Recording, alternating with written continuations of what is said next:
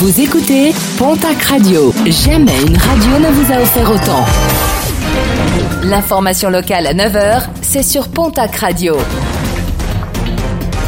Bonjour Jean-Marc Courage Sénac. Très belle matinée. Chiens, bergers et clôtures restent les meilleurs moyens d'améliorer la cohabitation avec l'ours dans les Pyrénées.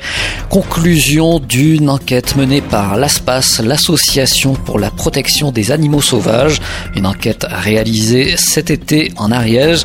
Dans son communiqué, l'ASPAS affirme vouloir proposer des solutions pour améliorer la cohabitation entre les troupeaux et l'ours.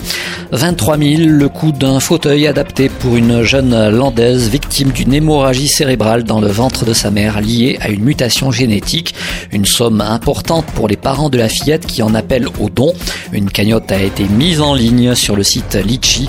Vous recherchez le carrosse de Malissa. Présenté en octobre dernier, le projet d'aménagement de la place de la Monnaie à Pau va faire l'objet d'une concertation citoyenne.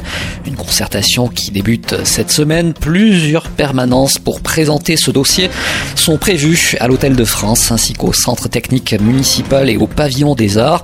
Les observations pourront être formulées sur place via un registre mis à disposition ou alors par mail concertation.monnaie.ville-pau.fr. En sport, rugby, une mauvaise nouvelle pour la section paloise touchée face au stade français.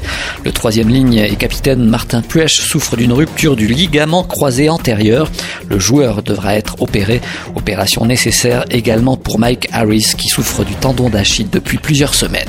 En football, la 18e journée de Ligue 2 ce mardi a noté le déplacement du Pau FC à Ajaccio à 20h. Le Pau FC qui déplore un départ, celui de Mamadou Kamisoko, le défenseur central central de 27 ans prêté au Pau par Lorient la saison dernière a été libéré par le club béarnais.